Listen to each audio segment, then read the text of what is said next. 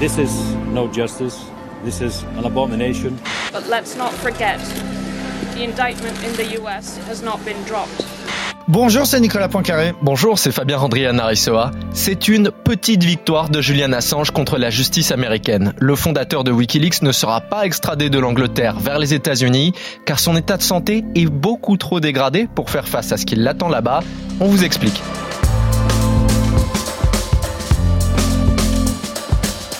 Que reste-t-il encore du fondateur de WikiLeaks, du lanceur d'alerte charismatique qui publiait des milliers de documents volés à l'armée américaine, un homme brisé psychologiquement et plus en état de comparaître devant la justice? Trois bonnes raisons d'écouter ce podcast avec Nicolas. Alors on va voir que d'abord cette victoire de Julian Assange est une énorme surprise, une vraie claque pour les autorités américaines. On va voir aussi que le fondateur de WikiLeaks risquait très très gros s'il avait été extradé, sans doute cent soixante-quinze ans de prison et pas dans une prison dorée. Il vient donc euh, d'échapper sans doute à quelque chose d'assez terrible pour lui. Et puis on va se demander, bah, en fait, c'est quoi WikiLeaks? C'est qui euh, Julian Assange? On va essayer d'expliquer tout ça clairement.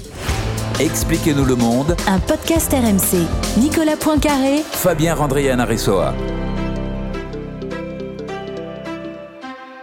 Julian Assange, WikiLeaks, ce sont des noms qui vous sont forcément familiers, mais on a oublié le nombre de scandales qui ont éclaté grâce à eux, grâce à lui. Est-ce que tu peux nous rappeler un peu ce qui s'est passé avec WikiLeaks ? Alors, Julian Assange, au départ, c'est pas un journaliste, c'est pas un lanceur d'alerte. Au départ, c'est un informaticien et un militant d'Internet, en militant de la transparence absolue, un petit peu complotiste. En fait, il fait partie de ces gens qui pensent que les États disposent d'énormes moyens d'information, contrôlent les médias et donc euh, manipulent les foules, et que pour résister à ça, eh bien, il faut créer des lieux de résistance sur Internet, des lieux où on doit pouvoir publier toutes les informations qui dirigent les puissants qui nous gouvernent. C'est une sorte d'anarchiste d'Internet qui vit avec cette philosophie et qui donc va créer pour ça WikiLeaks, un site où tout le monde peut venir publier tout, sans filtre. C'est-à-dire qu'il n'y a personne pour dire ça c'est bien, ça c'est pas bien. Voilà, sa philosophie, c'est tout doit être mis en ligne et les citoyens sont assez grands après pour faire le tri. Et donc, il crée WikiLeaks en disant à tout le monde, bah, si vous avez quelque chose à publier, vous pouvez le publier. Avec son expertise informatique et de l'autre côté son militantisme, son idéologie un peu anarchiste, il arrive à attirer très très vite des gens qui vont déposer des documents très importants, classifiés. Alors tu dis des gens, oui des gens, mais en vrai... une personne en particulier. Il y a un soldat qui s'appelle Bradley Manning, qui est un analyste de l'information et qui est en poste en Irak et qui voit passer derrière son écran, hein, il travaille dans un bureau, mais il voit passer un certain nombre de documents, un certain nombre de vidéos de l'armée américaine et il est choqué par le comportement de sa propre armée qui occupe l'Irak à ce moment-là. Et donc ce soldat, Bradley Manning, va prendre contact avec Assange et lui dire « bah moi j'ai de l'info » et il va...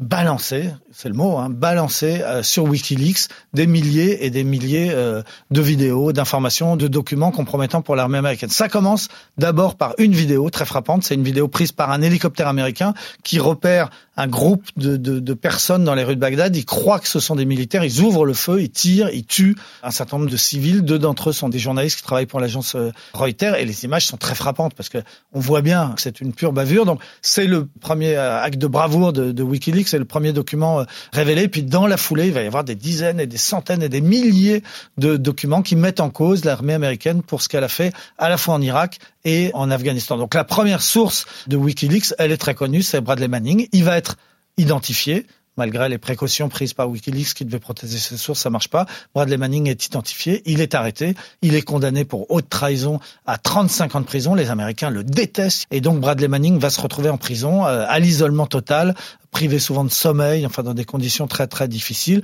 Il va tout de même obtenir l'autorisation de changer de sexe. Et puis finalement, Barack Obama l'a gracié après quelques années de détention. Donc voilà pour la première source de WikiLeaks.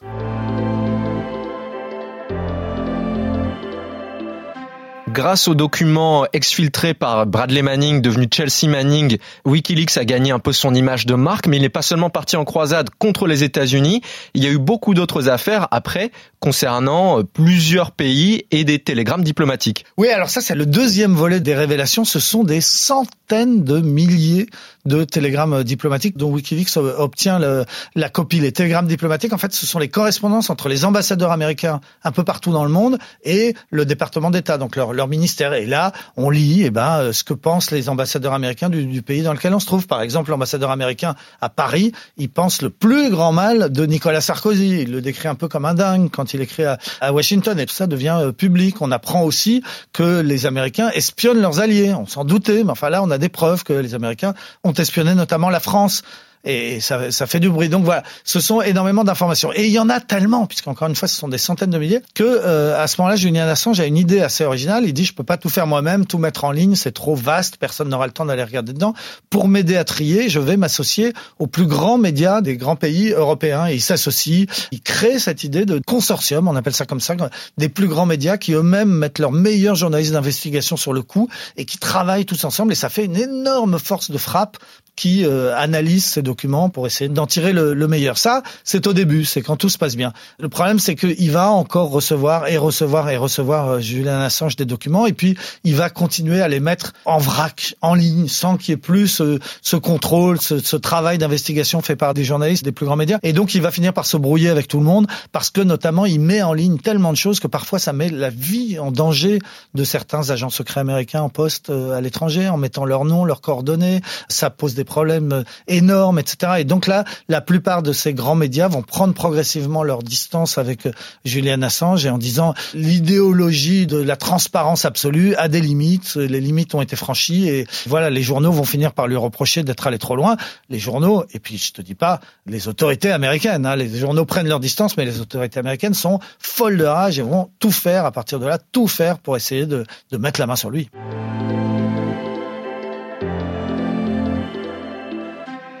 À partir de ce moment-là, c'est le début de la fin pour Julian Assange. Il va avoir de très gros ennuis et à ce moment-là, il est en Angleterre. Oui, et donc les Anglais bah, le, le, le convoquent, d'autant qu'il y a une procédure pour des affaires sexuelles un petit peu compliquée à, à raconter, mais il a une plainte contre lui euh, en, en Suède et donc c'est le prétexte pour l'arrêter et l'extrader éventuellement vers la Suède, mais lui se dit que cette histoire est bidon et que les Suédois euh, très rapidement risquent de l'extrader vers les États-Unis et il sait qu'il risque très très gros aux États-Unis. Donc qu'est-ce qu'il fait ? Bah, il cherche à, à échapper à la justice et il se réfugie à l'ambassade de l'Équateur, parce que l'Équateur lui a accordé une sorte d'asile et même la nationalité, il va acquérir la nationalité équatorienne, et donc il se retrouve enfermé dans cette toute petite ambassade qui est juste au dos des grands magasins Harrods, en, en plein cœur de Londres, un petit euh, trois pièces cuisine euh, euh, au rez-de-chaussée. Alors, je suis allé le rencontrer euh, en deux mille treize ou quatorze là-bas pour le, l'interviewer. Il était déjà enfermé dans cette ambassade depuis un petit moment, il va, il va y rester sept ans.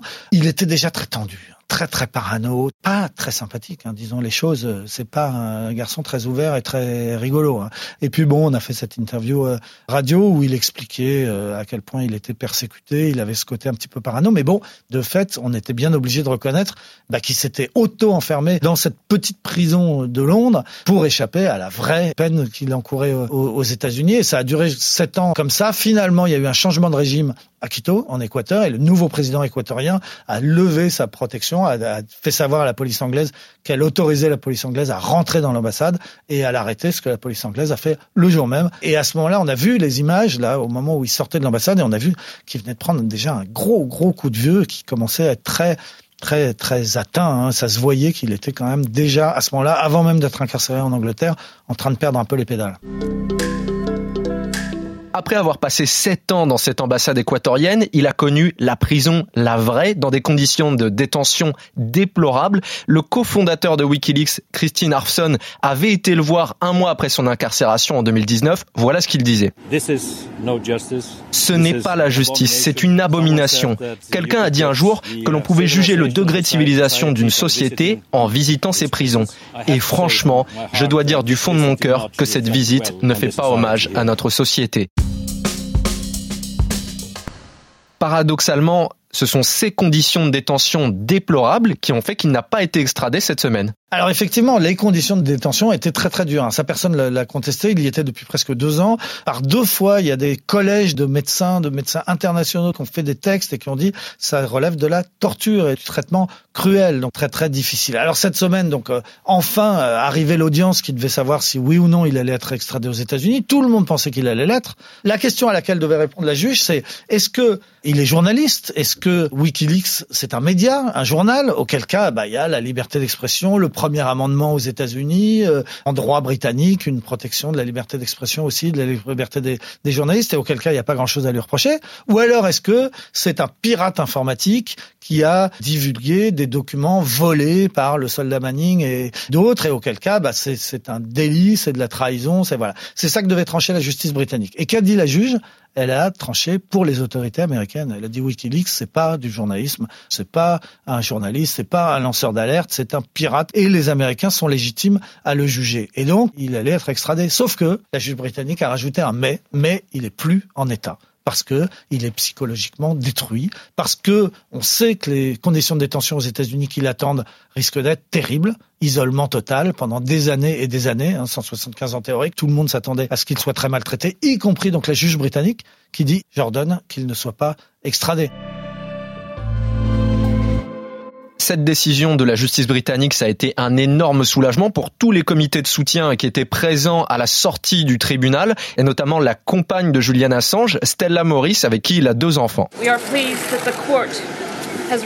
Nous sommes heureux que le tribunal ait reconnu la gravité et l'inhumanité de ce qu'il a enduré, mais n'oublions pas que l'inculpation aux États-Unis n'a pas été abandonnée, parce que la justice américaine a fait appel, et donc c'est une affaire à suivre.